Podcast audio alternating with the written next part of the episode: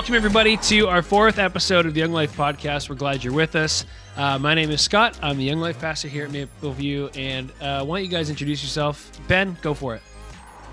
I'm Ben. Uh, I go to Tyndale, study biblical theology, and I love playing bass. This Nice. is the this is the Ben we've been talking about, people.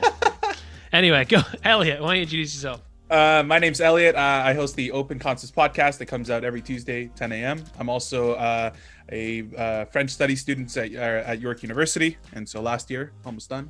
Woohoo! That's awesome. And last but not least, And I'm Jordan, and I have no qualifications to get me to where I am right now. But Nice. um, I love Jesus and the Young Life, so I guess There that's you why I'm here. That's all you need.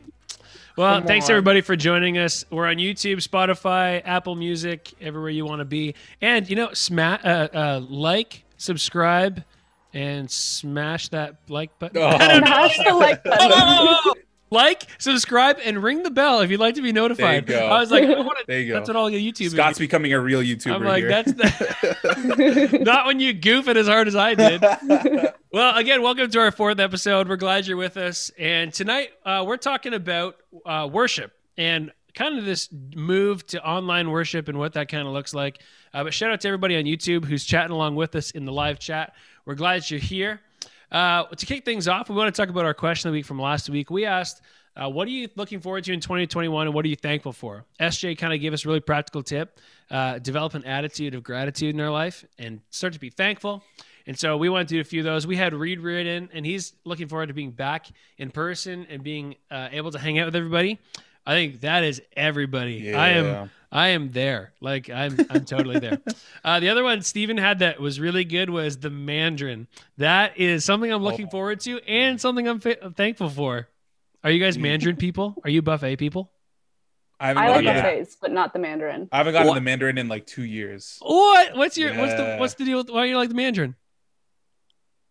I don't, I don't not like it. I don't know. I'll leave that to It's Jordan. I so good. The, um, the marketplace or Do whatever. not Tucker's. Is that what you're No. gonna say? No, no, Oh, no. The one like goodness. right. It's kind of by the church. It's called like the market. Oh, place. it's like I a local place. Okay. Yeah, like it's right around the corner from the church. I had to explain The my over- Mandarin's better. I had to explain my overreaction. Mm. There Yeah, is this place in Burlington, Hamilton, when I lived there. It was called Tucker's Marketplace. And the people from Burlington, Hamilton loved it. And it is terrible. It is like the worst. It's the worst buffet. It was gross. There's a ripoff. It was terrible. Anyway, yeah, Mandarin's unreal. Uh, okay, well, what what's the restaurant you are looking forward to going to then when you come out of lockdown? If you can go anywhere, you're going to go with a group of Oh. friends, any restaurant, maybe you're not a buffet person. What is the one place you're going to go when you can go wherever and actually sit down? I feel like Elliot will hate this, but all you can eat sushi. That's the first place Caleb and I are going. So Listen, why are you paying for uncooked food? No, it's it's good. It's even I I like the cucumber ones, so I feel like that's even worse. like the cucumber avocado. Mm. Yeah, and it's more like a vehicle to get soy sauce into my body than I think I actually like sushi. Ben, what about you? Where are you gonna go? One of my favorite places is downtown. It's called Chapaya. It has like Thai food, and it is real good. That's Oh, good to know. I'm- Actually, like downtown Toronto or Barrie. No, no, no. Downtown Barrie. It's like it's like a hole in the wall. Like the the decor is really weird. You feel like you're walking into someone's living room. that's but how the you know it's gonna food be good. is incredible. Yeah. Okay. I've been a little. This is good to know. I've been a little disappointed in the Thai food in Barrie. I'm not gonna lie. The other place that Carla Small told me about is a place called uh, it's called A Thai Kitchen. Have you guys ever heard of that place either? I'll have to check that out. What's it called, Ben? Uh, this place is called Chapaya, and Mango Tree is also real good too. It's off Mapleview. You heard it here first. Elliot, what about you? Where are you gonna go? Uh, I, I couldn't think of anything, and then Ben mentioned downtown Barrie, and there's like there's always one place I go to. That's Donaleigh's. Donaleigh's oh got yeah, mac The and cheese. Yeah, they oh, got the Irish nachos. pie. Woo! Oh yeah, So good. those are. I'm, I'm excited for that. Well, I think I'm gonna gonna go die, there. but they're they're really good. Yeah. Uh, a place my- Michaela and I like to go. Actually, a place I'm going with my family pretty much my entire life is a place downtown Toronto called Duff's Famous Wings.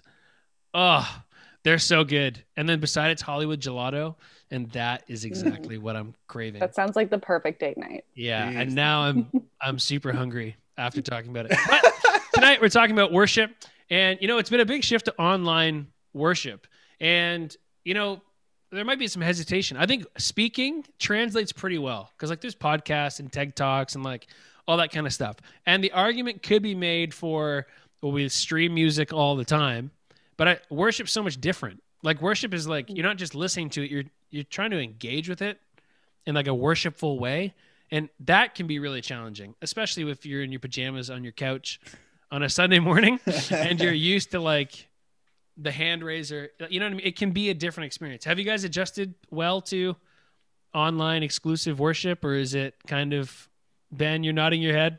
What What do you think? No.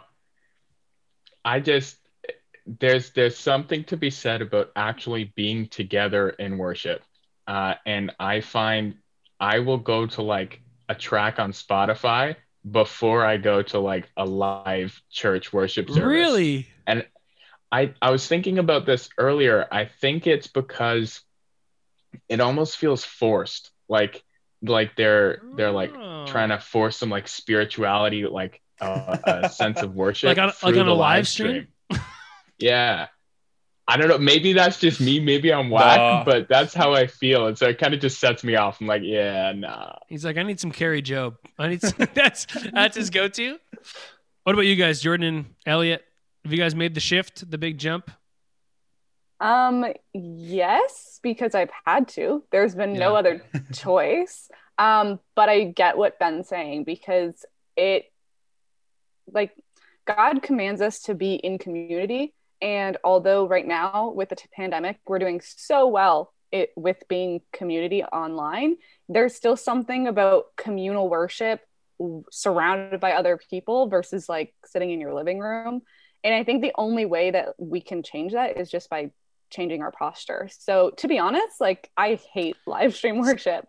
But she if I read just my like message already. What is this? I actually swear I didn't. but like, but for me, Thanks for watching, it's like you have to align yourself first. So I still suck at it though. I still suck. Like most Sundays, I don't really engage very Yeah, well. To be the honest, confession. Like, Most I think we should we should posture. I'm not going to do it, but I think that that's what we should. no, I'm trying to do it. Is what I'm saying. I'm just kidding. Elliot, what about you? Yeah, I'm in the I'm in the same boat as as Ben. I think it's mad awkward. It's definitely an adjustment. yeah, I, I think I, I I'm in the same boat where I would rather I find myself going to like my church playlist of things that I would rather listen to than like turning on the live stream and just seeing people. And I don't know if that's like a bad thing per se. I just find it that I think that before the lockdown and before we had the the online video stuff, that was kind of our fallback, especially when we wanted to worship one on one. So I think Yeah. that's a more natural response to to Mm. doing that. So I guess it, it takes some adjustment, but for me personally, I think I'll, I'll always still fall back onto the the uh, the worship music I know, or excuse me, that I know um, it actually impacts me in some type of way. So Yeah, I get I get what you mean. Like there's something to adjusting to it's just different. You know, Yeah. it, it is different. Like and, and we sit down with Josh today. Josh Kuehnel, our worship pastor at Mapleview, and kind of talk through, you know, this isn't really the first moment that the church has had their regular uh, scheduled event kind of hijacked and had to go on hiatus a little bit. And so we kind of look back through church history and, and how the church has done it before, or even places around the world where people ain't, aren't able to worship.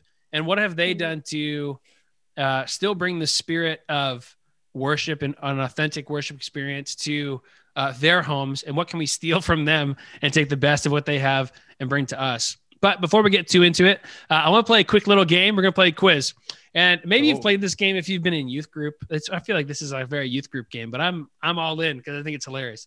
Uh, this is going to be love song or worship song. So I have eight song lyrics that I've selected, and I'm going to read them out, and you guys are going to see. Uh, we'll just see how well you do. Okay, you ready? Number one.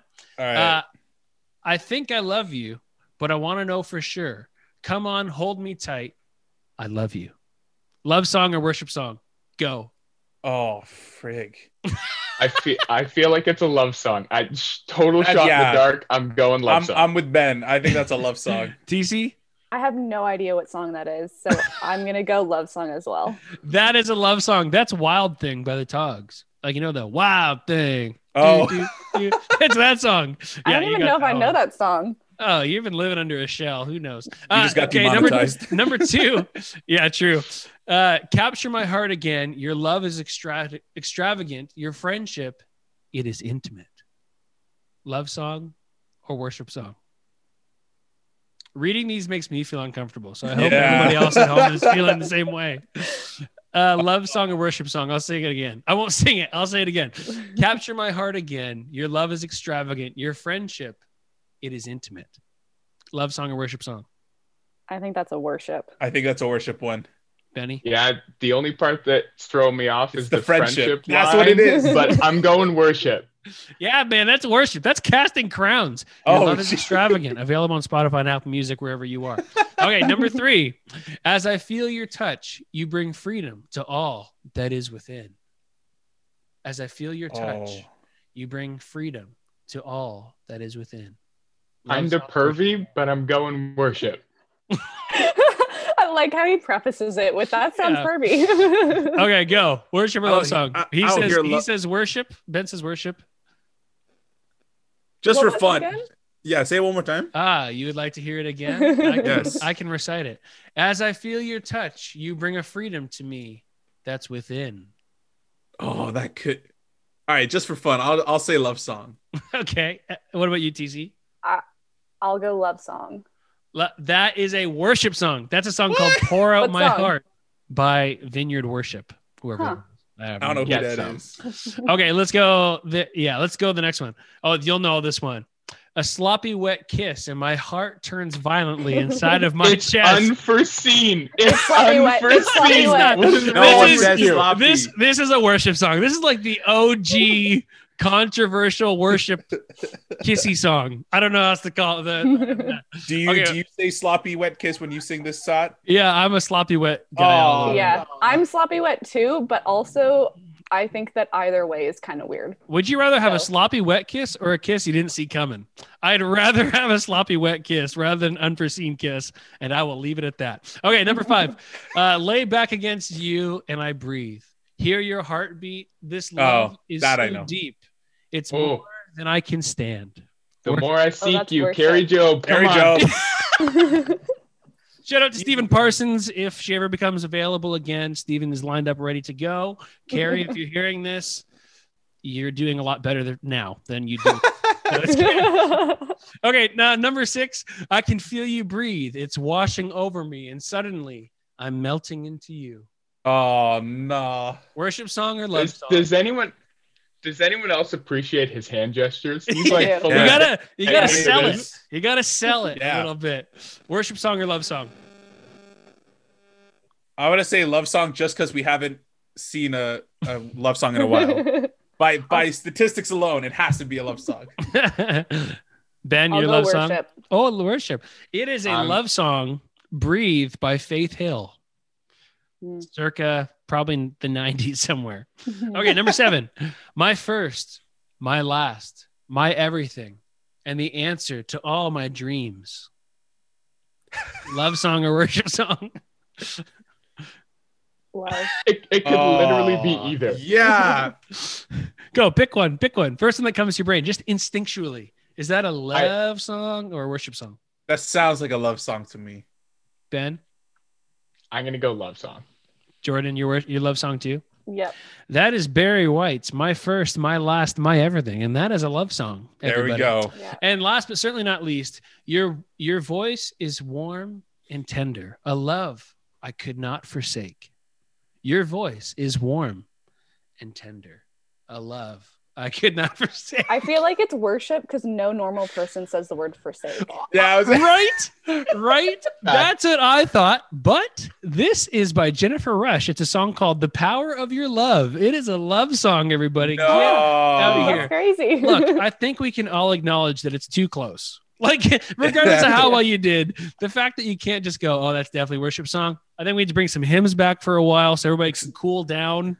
Except the sloppy lyrics- wet kiss. We know that. Yeah. No one Hey, out here saying I that. defend sloppy wet kiss. It's it's uh, it's. I love John Mark McMillan. Everybody else needs to get their act together. Kari Jobe, what are you writing? But sloppy wet Bangers. all the way. True. Well, tonight again we have uh I have Joshy Poshy in my notes, but his name is Josh Kuehnel, our worship pastor. Uh, we're really excited for him to join us as we talk about all things worship tonight. And we'll be back with you in a second while you check out our Young Life download and Pastor Josh coming up right now.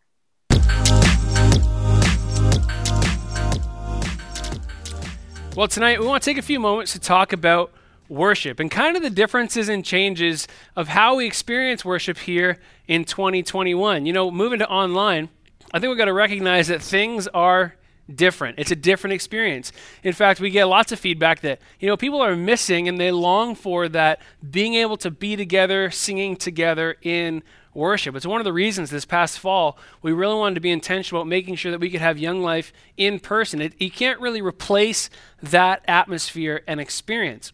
You know, when it comes to teaching, it can be a little bit easier to digest online. You know, there's audiobooks and podcasts and lots of things where we experience someone teaching or communicating through a screen like we're doing right now. But when it comes to worship, it's different than Spotify or Apple Music or YouTube. It really comes down to uh, this participation. It's not just taking it in and listening to it, but it's actually engaging and posturing our life to exalt and give praise to God. And you know what? I think we have to ex- uh, accept and recognize that this experience is different. And so, with that can come some growing pains. Maybe you're muttering the words along as they come up on a Sunday morning, and you're kind of, maybe you're singing it loud and proud on Sunday mornings normally, but maybe it feels a little different, or, or you're feeling maybe a little disconnected watching on a screen when you're sitting on your couch, whatever it might be. The question begs if it's so different and it can make us feel disconnected and it can be a little janky at times if we're not quite used to it, why even do it at all? Why do we still focus so much of our attention and time to making sure that we have moments of worship, even online on a Sunday morning?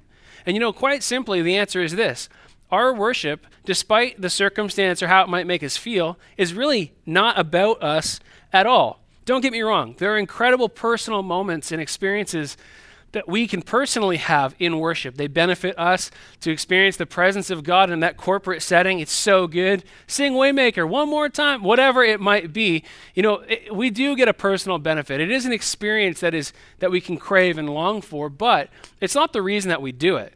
It's not the reason that worship is so important in and through our lives. And you know what? Many of us tonight go, yeah, of course, I know my worship is not about me. And yet, when we have scenarios like we're in now, where maybe there's a few barriers to entry, we want to see that manifested. What we know in our head, we want to see expressed through our heart and through our behavior. You know, our worship is to be selfless, it's to be Christ focused. And, you know, there's this cool moment where Jesus is talking to a woman at the well, and she's a Samaritan woman. And the Jews, who Jesus was, and the Samaritan woman, the Samaritans, a different culture of the day, you know, they had these two opposing opinions on how God was to be worship. The Jews said, well, the best place and the most proper place to worship is in Jerusalem in the temple. And of course, it's a very significant place. And, and the Samaritan said, well, there's this mountain uh, Gerizim where God is supposed to be praised. And that's what we think. And you know, Jesus clarifies here in John 4 21, 23, and 24. And I think this is perfect for the situation we find ourselves in. He says, Believe me, dear woman, the time has come is coming when there will no longer matter where you worship, whether it's on this mountain or in Jerusalem. But the time is coming, indeed it is here now, where true worshipers will worship the Father in spirit and in truth. It says, The Father is looking for those who will worship him in that way. For God is spirit, and those who worship him must worship in spirit and truth. You know, I think this is an important passage when it comes to maybe our present circumstance and how we feel or where we feel is the most appropriate place to be worshiping or where it's the best. You know, kind of like the situation they find themselves in that day, we have these two opposing opinions. You know, I think we have that a little bit today. We should be in person worshiping, that's the best way. No, we should be online worshiping, it's different, but maybe that's the best way. And you know, regardless of uh, opinion or position of all that things, Jesus clarifies in this moment. He goes, You know what?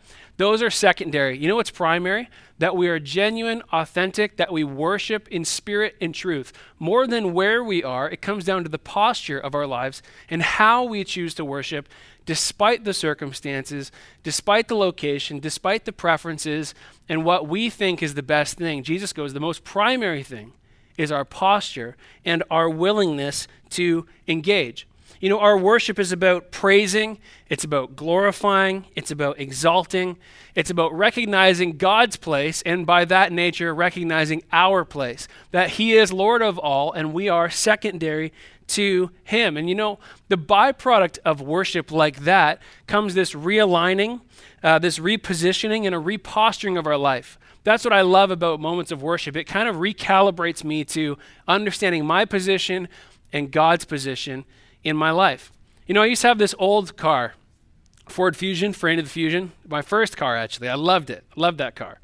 And I got into a pretty bad accident with it, and my dad fixed it for me. But the problem is the frame never was quite aligned properly to the way it was designed. And so every year I would have to change the rotors and the brakes on the car because I wasn't willing to get rid of it because I loved it so much, but it was misaligned. And so there'd be grinding and warping and, and all the noises your car aren't supposed to make. Mine would do about once a year. And so I was always having to repair it and fix it every December. It was a great Christmas present to myself. And you know, our hearts operate a lot the same way as a misaligned car. You know, these small misalignments, they seem like not that big of a deal in a small moment, but as they persist, they leave us in need of constant repair. They leave us in need to constantly be updating and working on it. And you know, when we can come to the place of being aligned, realigned, repositioned as we engage in worship, as we participate in worship, God does those small tweaks along the way if we will let Him. You know, the byproduct of our genuine, heartfelt, authentic moments of worship, it's alignment. It's alignment. And worship is not confined to a place or a building or a community or a preference, but our worship will be confined by the posture of our heart and our willingness to push ourselves beyond our comfort zone, especially in moments like we find ourselves today where things are just completely different. The atmosphere is not there, the experience that we're used to having is not there, and yet God is still worthy to be praised. You know, I get it. New experience, new method, new challenges. You know, we always joke with Josh playing the pad where the Lord is, the Lord is. I get it. Those are things that help us enter in and they help us participate in worship. But even if we don't have those things, God is still worthy to be praised. And I think a big part of this season we find ourselves in as young adults and, and people who are shaping and molding our own life, like I want to remind us that you know what? Our discipleship is our decision, it's our responsibility at this point. And you know, whether we worship or whether we engage is completely up to us. Your discipleship is your own. We can choose that despite uh, the circumstance, despite our preference, we will engage and want to be realigned by Him. You know, one of the challenges of this season of life is you don't have your parents over your shoulder being like, hey, you should probably do this. Now it's very much, okay, I, as my own person, in my own faith, in my own relationship with Jesus, I'm going to choose to worship and follow him. It makes me think of King David in Psalms, in 2 Samuel 6. and there's this moment where David returns the presence of God back to Jerusalem through the Ark of the Covenant, and he is ecstatic. He's overjoyed. He's going crazy. And he's dancing around. He actually, he's screaming and carrying on. He disrobes all the royal garbs to just this meek, humble presentation of himself, and he cannot stop worshiping God. To the point that actually draws criticism. His wife goes, This is not how a king should behave. You should not be exposing this, this image of yourself that is just so common. And this is what David said. He goes, I celebrate before the Lord, and I will become even more undignified than this. I will be humiliated in my own eyes. And you know, sometimes the process of putting ourselves out there and going beyond our comfort zone, it can feel a little undignified or humiliating. It can feel like it's uncomfortable or awkward. Are people watching me? Are they criticizing me? Kind of maybe like David was. And yet, our worship is to be a response to God's goodness, His faithfulness, His presence. And like David, it might take us going beyond the social norm and what we're comfortable with to really give it our all when we worship God. You know, his response in worship was not inhibited by the opinion of other people. In fact, David chose to worship in spite of where he found himself. That while there were people going, David, are you sure you want to be presenting yourself in this way, he went, You know what? I need to worship. The presence of God is here. I need to be close to it. I'm just going to respond. And you know, maybe that's a position we need to take. A mentor in my life always say this Scott, it's hard to steer a parked car. And it's true. When we choose to not engage, it's hard to find our way to how to best engage. And so, would we try? Would we push ourselves? Would we put ourselves out there? Would we take a step? Would we try something new? You know, if you're with your spouse, with your family, why don't you go, hey, uh, it might be uncomfortable. Why don't we sing this together? You know, let's let's really give it our all and sing this together and participate. A few weeks ago, we or a few months ago at this point, we are in a staff day away, and Pastor Jay had us singing choruses and songs and hymns together. No instruments, no music, just our voices, just the staff in a moment of worship. And to be honest with you, at first it was pretty uncomfortable. Like it was, it took an adjustment, but as the morning progressed and as we got more comfortable and were willing to be more undignified than maybe we thought we were when we started and be humbled, we found these powerful, meaningful moments of worship in that place. And so here's my challenge to you as we're talking about worship today. Would you choose to engage despite our circumstance? Would we choose to respond, to give God all the praise that He is worthy of, to worship Him with all of our being? Because when we do, we not only bless and honor him, he realigns our lives. And you know what? We're going to be back worshiping together. It's going to be amazing. But until then, don't miss out on the real powerful presence of Jesus in and through your life, even where you sit right now. Well, I'm thankful to have Pastor Josh with us. He's going to be sharing on worship and talking about ways that the early church and the church throughout history has kind of had a chance to engage in worship in situations we find ourselves like now, where maybe it wasn't so easy to gather together. Why don't you check it out right now? Pastor Josh. I'll cut it. Well, welcome everybody. Uh, and Josh, thanks for joining us. You might recognize Josh uh, from Mapleview Church here if you are an attender of Mapleview.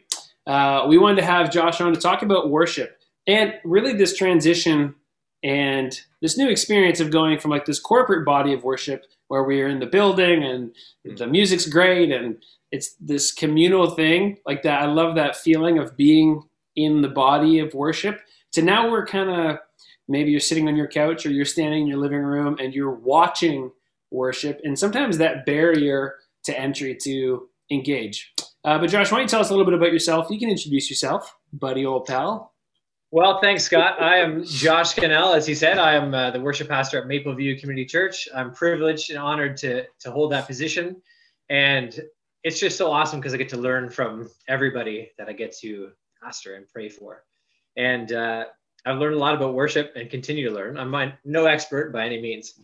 Uh, Scott wait, did ask wait, me. Wait, what? You're you're not an expert? No, not at all. Next Scott guest. Did, next Scott guest. Let's get. Did ask me to mention my education. I wasn't going to say anything, but I do. Uh, I do have a few degrees. Uh, a relevant one here is I have a master's of theological studies.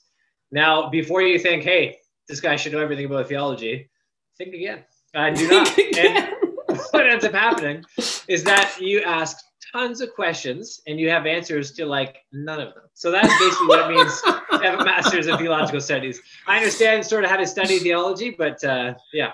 That's hilarious. It is true. The deeper down the theology rabbit hole you go, the more it kind of gives opens your eyes to I have a lot more questions than I started with. 100%. But now I just have this piece of paper to certify that I have more questions than you do. It's but true. It's great. it's awesome. Well, he's underselling himself. Josh is brilliant, and I get the privilege of having, I guess they're called like water cooler conversations all the time. Actually, there is a water cooler, so that's literally there literally is. Yeah. Uh, at the office, and and as we're preparing messages, and and uh, there's always been really good conversations, and we always joke that we should probably record a few of them because we like them so much. So, Josh, maybe this is the budding of our newfound uh, coming podcast. We wanted to call beautiful. it I don't want to spoil it. Well, it, it might come anyway. You know what? But- you know what? That's interesting. I yeah, like that's interesting. There, that's a good plug. Well, tonight we're talking about worship, and uh, we just want to talk about what what our experience has been, and, and maybe talk through church history. Kind of look back a little bit so we can look forward. Not that history always gives us an answer. It's not like every time we look back that we find the solution, but we do find perspective, and I think that is really helpful in navigating. Uh, our current circumstances is having good perspective, kind of like what SJ actually talked about last week. Uh, and you know, a lot of us are missing that corporate worship experience. Why, Josh? What is it in us that that misses that experience? Well, I think that's a great question. A lot of us, including myself, I mean, we uh, we record worship up upstairs in our building. We have the privilege of doing that, uh, and it's just a few of us in the room, and we talk about that how it feels different because we don't have, I mean, the people of God immediately with us in person. So that is Yeah. a huge deal. That's that's one of the reasons that I think it feels so different. Is that all of our lives as Christians, we've been used to the privilege of meeting together Yeah, And- totally.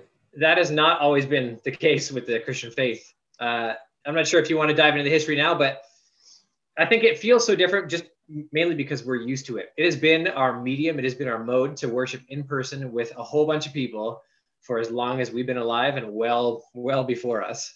So it's Yeah. foreign to us to have that taken away.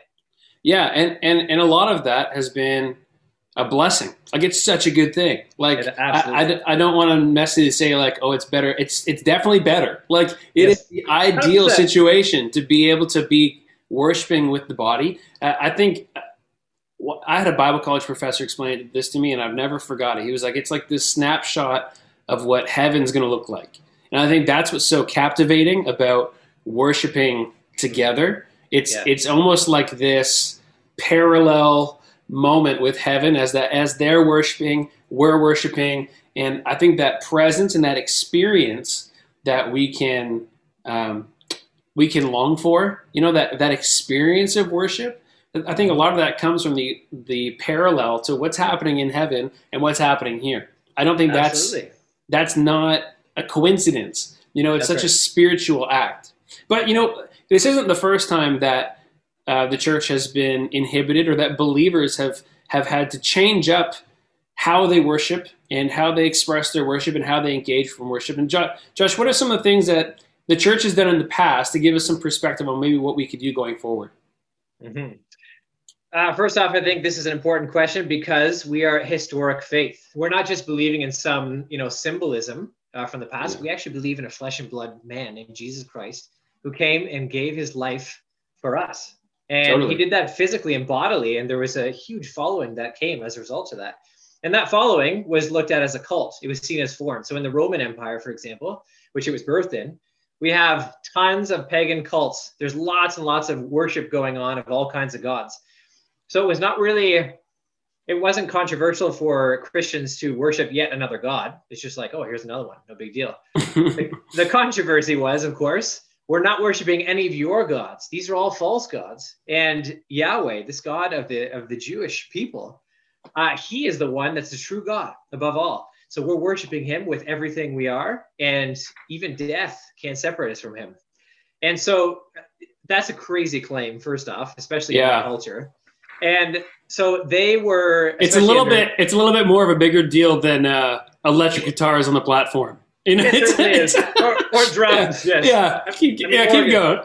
Or, organ's great, but yeah, totally. so especially under Nero, uh, there was a huge wave of persecution. Now we always talk about like the persecution of the early church, and uh, depending on who you read, sometimes it wasn't as bad as we think it is. Sometimes it was worse, depending on who you read. But what's what's always consistent in the in the scholarship is that Christians were indeed persecuted, and specifically because they refused to bow down to the Roman gods, to the pagan gods, and they said this is not who we're who we're worshiping because our worship is only for one God. And so Christians have always believed that Jesus Christ is the only one, the Yeah, only one worthy of our worship. That's a huge, huge component here.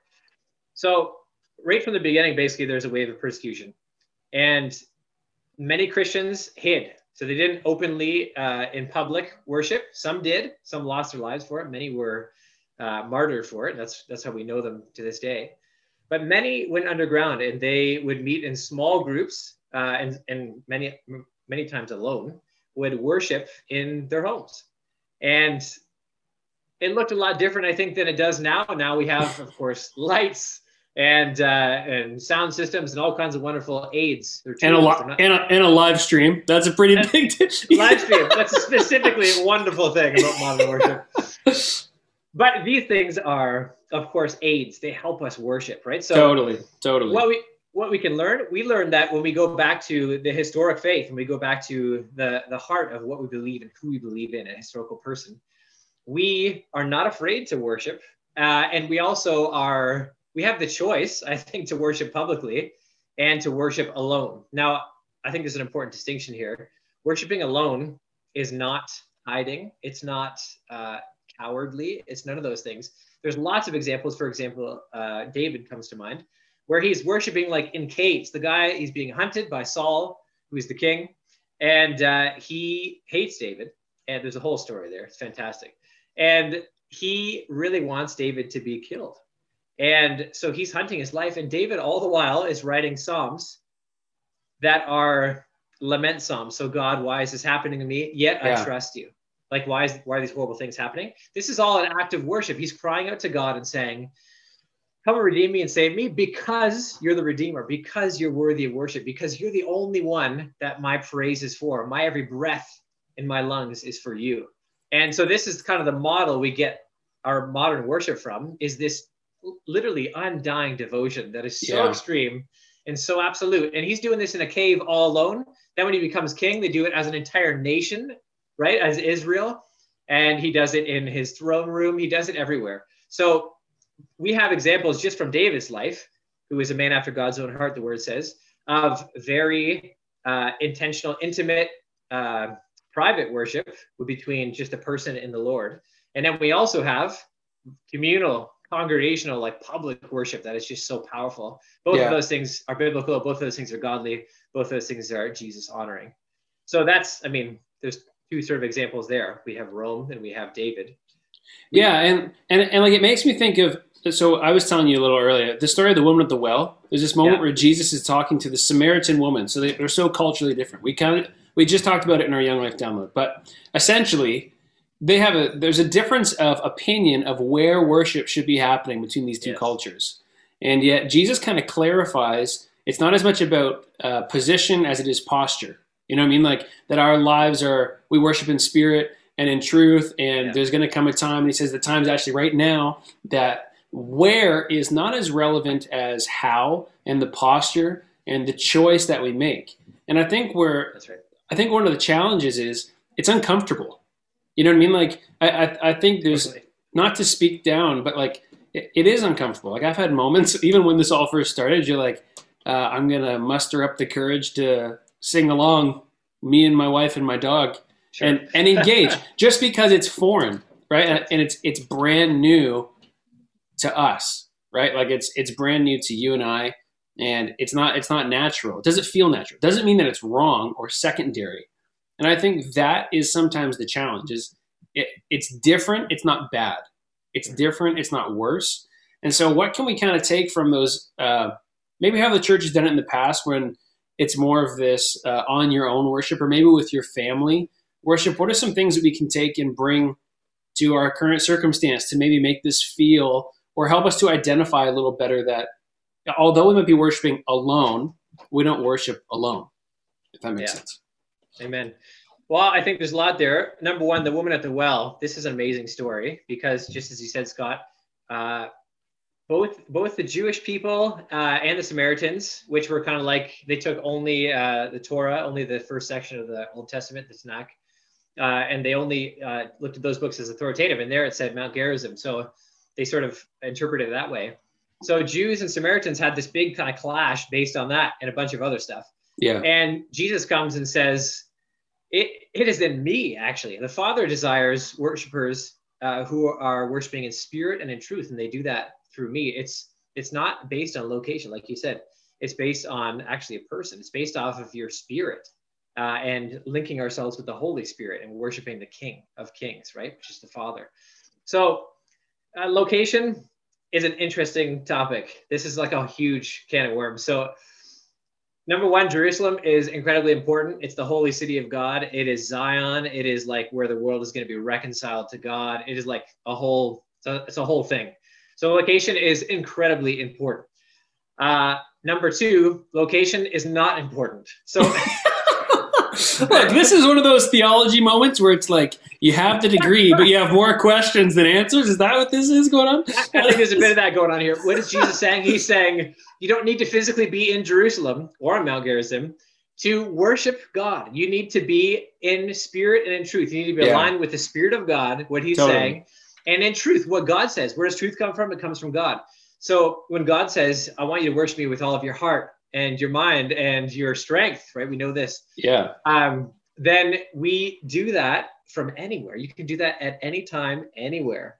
And there's just such beauty in that because God has opened the door for where and how we can worship.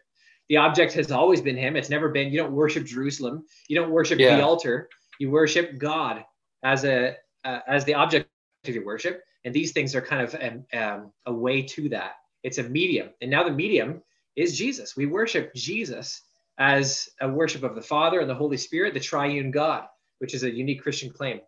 And I think there's such beauty to that that God has opened the door for all of us to worship. And so, how can we access that? We can pray. We can log. We can log on on Sundays.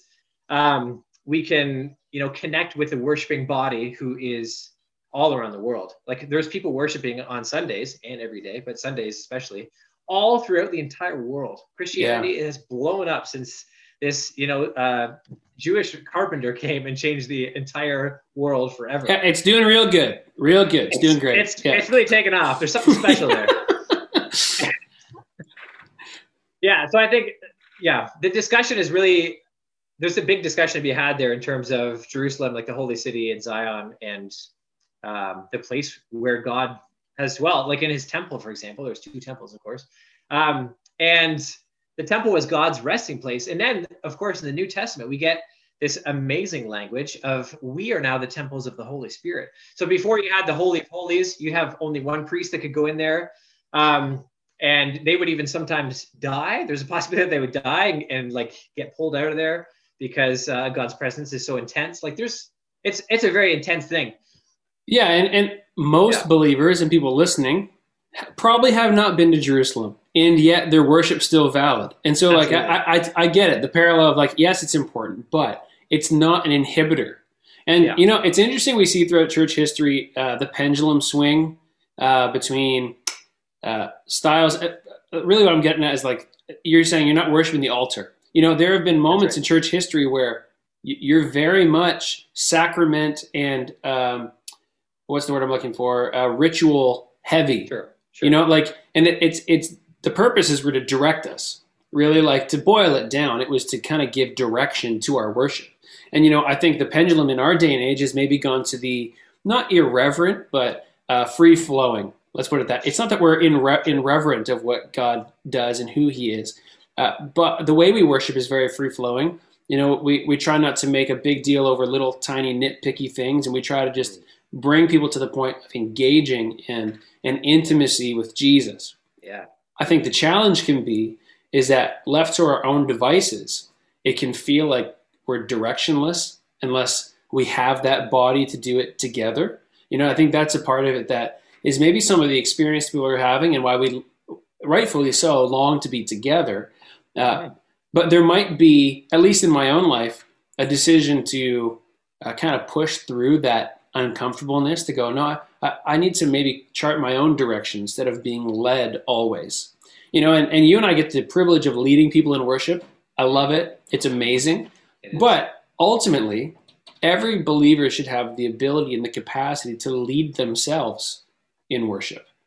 Right? Like it's Sure. it's a very natural part of what we do that my worship would be yeah. I could direct my own worship to God. You know, songs help channel. Sure. They maybe help put to words how I feel and how I want to express myself. Uh, but there have been moments in my life I've had to turn that off and direct my own worship. Yeah, I think that's a great point. If I could just hop on that, Scott uh, McKnight wrote this awesome book called uh, Open to the Spirit, and he basically talks about this. He says, I like to think about it as the Spirit leading us in worship. So we don't lead ourselves; we're we're we're open to the Spirit, and the Spirit leads us uh, in worshiping God.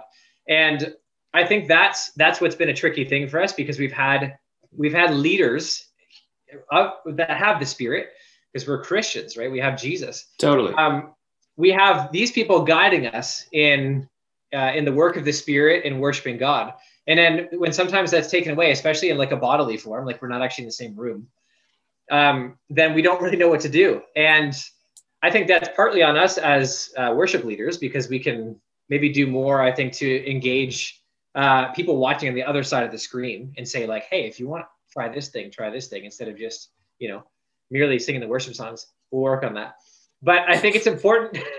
it's important to to remember that we are temples of the Holy Spirit, and Yeah. the Holy Spirit actually dwells in us. It's the Holy Spirit who leads us and guides us into the worship of our Almighty Father, and that is again such a privilege that we have, and that is that is not dependent on location whatsoever. It is way different. Let's say when we're in person, because we can join with other believers now in in person and hear their voices and see their expressions and yes, hear what they're saying about God, declaring His praise.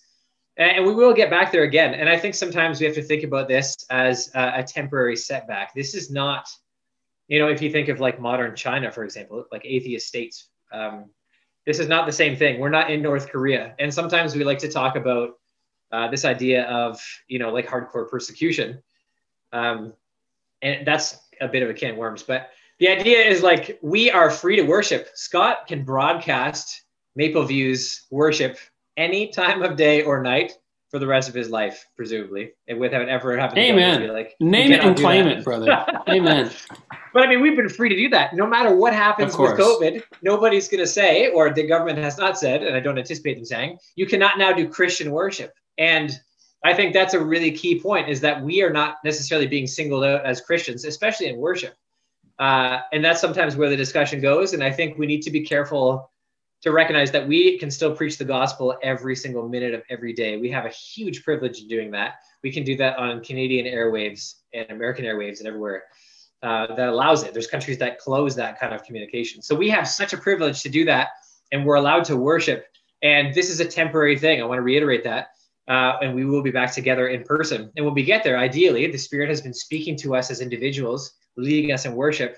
And when we come together, man, the worship is going to be even more powerful because we're not relying on uh, that certain leadership that we've been relying on so long. We have to actually forge our own relationship with God in such a deep way where God speaks to us and leads us.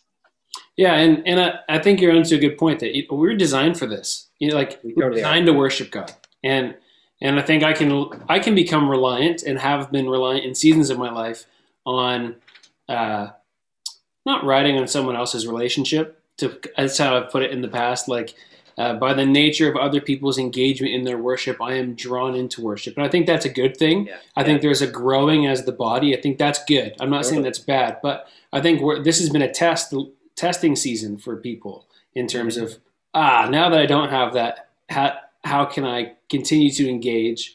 Uh, how can I continue to worship push through the awkwardness of standing in my living room? And yeah I think it's actually a refining and, and a growth period for a lot of people. I think it's a good thing. It's a challenging thing but it's a good thing. And to your point about the persecuted church like I think if I walk away with anything it will be a deep sense of empathy and understanding. You know what I mean? Like we we this will not be forever for us, and, and I'm thankful for that. But there are people that at the moment, most of their life has been something a lot harder than this, a lot harder than what Oh, we're experiencing right now. Oh yeah. And I think there's a lot of growing pains for our circumstance, but to give perspective to the global church. And I loved your idea of and, and your your comment about as we worship, the the world worships Yeah, totally. and and the body of Christ, not just in North America, but the body of Christ around the world is Yes. worshiping, and that will never be silenced. That's You right. know that will never be sidelined or or pushed to the side. Um, that his he commands our worship, and we will not cease in giving worship. And I love that perspective to kind of go, you know what? Okay, this is a little more practically. Like Scott, you're sitting at home on a Sunday morning, the live stream's off, you're watching yourself sing a song, and yet be reminded, you know, that as we sing, it might be different songs, the worship is the same. Mm-hmm. And that you might be alone in your house, but you're joining with the body of believers globally in our worship. And I think that is a good perspective and a good reminder of I can do this. I can push myself. I want to engage even though it's different, even though it's new, Yeah. even though it's not the same. And you know, one thing that Pastor Jay has been encouraging us to do as staff is to really uh, pay attention to Sabbath moments. It's like Mm. it's like it's, it's challenging at the moment to maybe get away for a whole day or a week or to really focus and spending time with Jesus, but to make sure that we're carving out Sabbath moments in our day that every day at some point we're going, I'm going to spend time with God. And I think this is a good practice to maybe help Yes. groove just it, even the Sunday experience of worship, that's a Sabbath moment. Put it in your mindset. That's a Sabbath moment. It's a it's an individual and yet a global Sabbath moment. We're going to worship Yeah. Him, and I think that maybe every day. That's my challenge to you and and to everybody watching. Um, not just you, Josh, but as as the challenge has been given to us to have Sabbath moments, that we would groove, carving out time privately, um, but also worshipfully to kind of help make that a more comfortable reality in our lives. And you know, to take different forms. I think one of the things that can be inhibiting to us is feeling like our relationship with Jesus has to fit certain molds. Uh, I think it's a personal relationship. As long as we're spending time with Him, exalting Him, worshiping Him, diving into His Word, listening to what He says, Yeah. the rest is up to you. You know, if if that's in your car, if that's on a walk, if that's yeah, over Zoom doing this with other people, if that's worshiping through a live stream, if that's you plinking down on the piano yourself at home, maybe that's you know maybe that's it though. Like if that's going to be the thing that helps you engage, I know for in my life it was actually playing worship that actually helped break through some things in my life that Yeah. helped me to understand the connection. And so maybe that's where people are at. Uh, do you have any advice? You, people are at home. You know, uh, Aiden talked last week a comment you had made that this feels like a forced Sabbath, a, a forced rest. And so Sure. how can we capitalize that? You know, like Involuntary. Yeah. not yeah, involuntary, not just to like physically rest or rest our mind, but uh, to really lean in spiritually, especially in the area of worship. What are some things that we can do uh, during this time that we do have to maybe propel us forward when this is all over? Yeah, I think that's a great perspective. We live in a time where we have more available at our fingertips uh, than any other generation in terms of like worship material. So, like for example, I do uh, this this book uh, every day, and it's basically just it's like liturgy for anybody who wants it, and it's just got psalms basically in scripture, and you read it and you go through it, and uh, like for example, there's a greeting here. It is a good thing to give thanks to the Lord and to sing praises to your name, O Most High, to tell of your loving kindness early in the morning and of your faithfulness in the night season. That's randomly chosen. I didn't even have a bookmark there. The point is that that's it's so perfect. The point is that there's all kinds of tools for us. There's uh, websites that have stuff like this. Um, if you want to just open your Bible and go to a book, Psalms is a great place to start. That is the hymn book, basically, of the Christian faith. And that was from the Psalms. And we can go there and we can learn uh, the words of worship. We can learn kind of the, the mode of worship. So, yeah, taking, I mean, very practically, just building a habit, and habits are often best built if they're two minutes or less. A two minute habit where you do it even once once a week to start. You open your Bible to a psalm. You can start at the beginning, work through, and just prayerfully read it once. That is a great place to start. I think you'll be thinking about it already from there. And you'll see that the Psalms are actually where we get a lot of our worship music from. Like if you look especially at hymns, but lots of modern worship, we as songwriters in the Christian church go back to the Psalms over and over again. Hey, if it if it ain't broke, don't fix it, Josh. Exactly. And it covers literally every range of human emotion and experience. it is remarkable the the things the psalmists have gone through. And I think it's a great resource for us to dive into as people who don't know what to do if we're not in a big worshiping community in person. We can go and now be in a big worshiping community, not in person, because so many people worship from the Psalms every day. And uh, so, building Yeah. basically what we call a private liturgy, uh, or personal liturgy rather, you yeah begin to take this involuntary Sabbath where we have a bit more time on our hands maybe, and you just open your heart to God. It's this openness uh, to the Spirit, this open to the Spirit idea again, and you say, Lord, open my heart to Your Word. What do you want to speak to me here? And importantly, I trust You, I praise You, and I love You no matter what happens. Uh, and just guide my day, guide my words, my actions, my heart. And I want to live for you today. You could do that every single day, but maybe start with one day for two minutes. Yeah, that's a good. That's a great practical tool. You know, this is similar to what you're talking. It's essentially what you're talking about. Like one thing that really helped my prayer life was guided prayers. Oh, Like, yeah, totally. You know, guided prayers made a big difference for me, uh, and still do. That I can listen to them in the car and engage with. Mhm. And, and essentially, you know, if you're feeling like if you're feeling like your discipleship and your faith life is a little directionless, add some structure. It doesn't have to be Yeah. forever, but put some put some guardrails around it that kind of help focus you.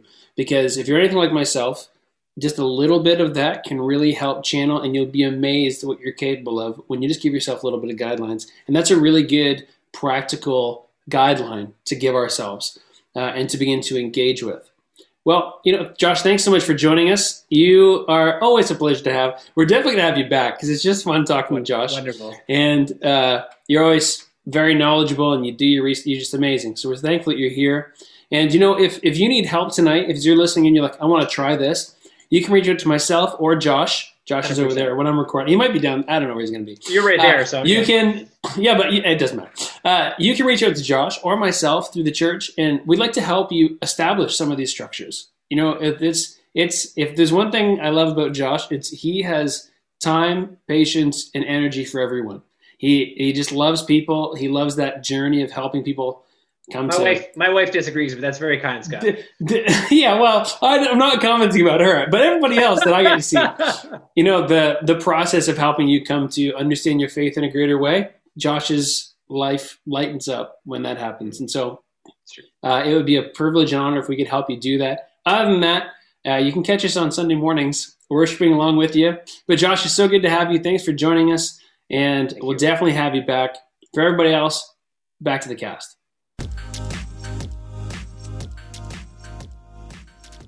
Well, mad props to Josh for joining us. And it's always great to sit down with you and chat. Two things he wanted to add really simple steps. And he mentioned them after recording, but I think they're worth mentioning. Find a great playlist. We're talking about those Sabbath moments and making sure that our lives are postured in worship. If there's a playlist that works best for you, Ben and Elliot mentioned at the top of the show. Hey, go find something that helps you begin to engage, even in an environment that's not familiar to uh, maybe worshiping in the way that we're used to. Second thing he had, uh, if you have a hard time connecting through the screen, change your physical posture. Maybe it means standing up, raise your hands, all the things that we would do in a corporate setting. Try them out at home. As awkward as they might feel at first, uh, I think it's worth it to make sure that we're postured for worship. So make sure you check those out. Try them out. Again, huge thanks to Josh. And Josh, I'm sorry I cut you off. But before we go tonight, our question of the week is what is the greatest worship song? The absolute hand raiser that we want to know that it's your go-to for your Holy Ghost hoedown.